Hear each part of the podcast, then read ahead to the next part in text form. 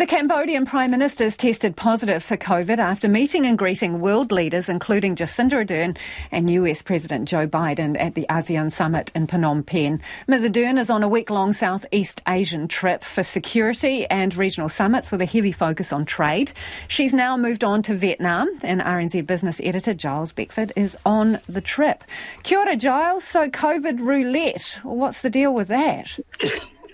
Kia to you, Lisa. Well, um, given that Jacinda Ardern had uh, reasonably close contact, although uh, you know short durations with Hun Sen, uh, she took a precautionary uh, rat test, and uh, that turned out negative. But uh, she says she'll be monitoring for any symptoms but clearly know, it would be the last thing that she would want on a trip such as this to end up uh, you know, catching uh, the virus. So um, you know, so far, all good, negative, um, and just being uh, mindful and careful.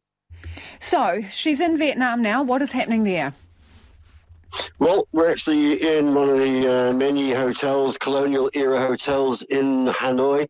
She's just been at uh, a function hosted by Fonterra for uh, obviously uh, broad promotion of Fonterra products. So in particular, they've been doing bone density tests.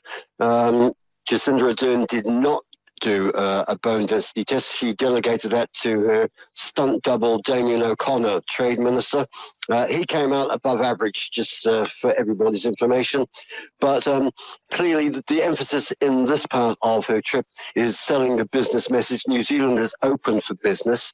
And the way it seems to operate and the strategy that's been worked out between government and businesses. She will open the high level political doors and make the contacts there, should we say, you know, grease the way, ease the way. And the businesses are then free to go in down at ground level, at market level, uh, and do it.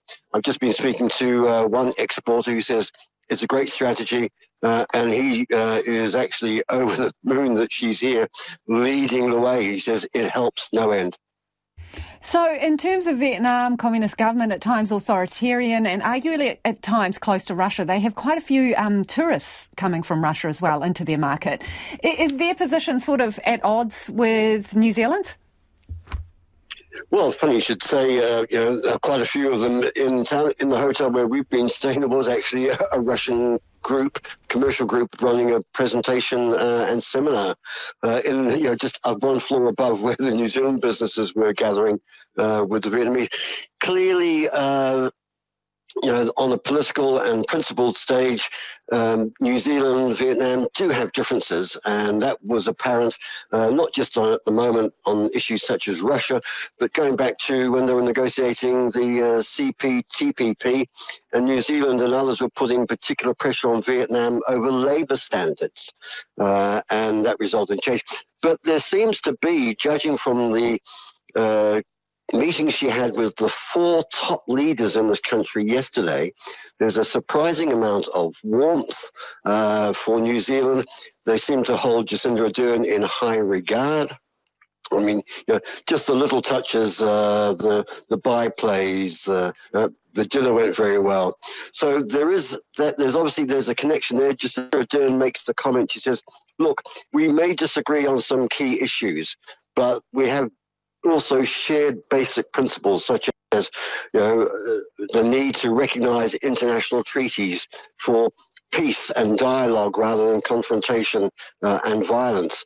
And she sees that as base principles and a good reason for the two countries to get on, for New Zealand and Vietnam to get on well and to be able to cooperate, even if there are political and sometimes geopolitical differences.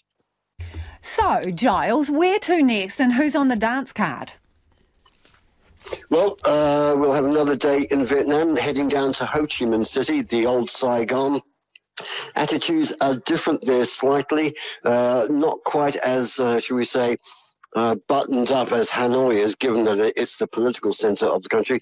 Saigon, sorry, Ho Chi Minh City, the old Saigon, very much the sort of uh, more freewheeling commercial sense, more selling the New Zealand as open for business message, uh, doing introductions for New Zealand businesses with Vietnamese counterparts. Then on to Bangkok at the end of the week where APEC is being held. Uh, and as you say, who's on the dance card? The expectation is that there will be a, a bilateral meeting, a one-on-one with the Chinese leader Xi Jinping. Um, Jacinda Ardern is not building that one up yet. She's being a little bit reluctant, saying, let's just uh, wait till we've got that finalized. Also likely that she'll meet uh, Kamala Harris, the US Vice President. Um, they call him talking about a pull-aside meeting there, which is one of those informal chats uh, that uh, happens at APEC.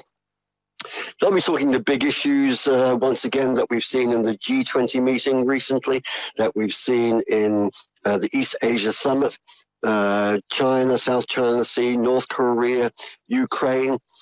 You know, none of these things go away, and leaders don't miss an opportunity to talk about them. But also, there are the broader sort of trade issues about how trade is encouraged, facilitated in this part of the world. That will be there. Whole part of New Zealand business leaders will be attending APEC, the business side of APEC as well. So this is where politics and business combines uh, and attempts to make progress.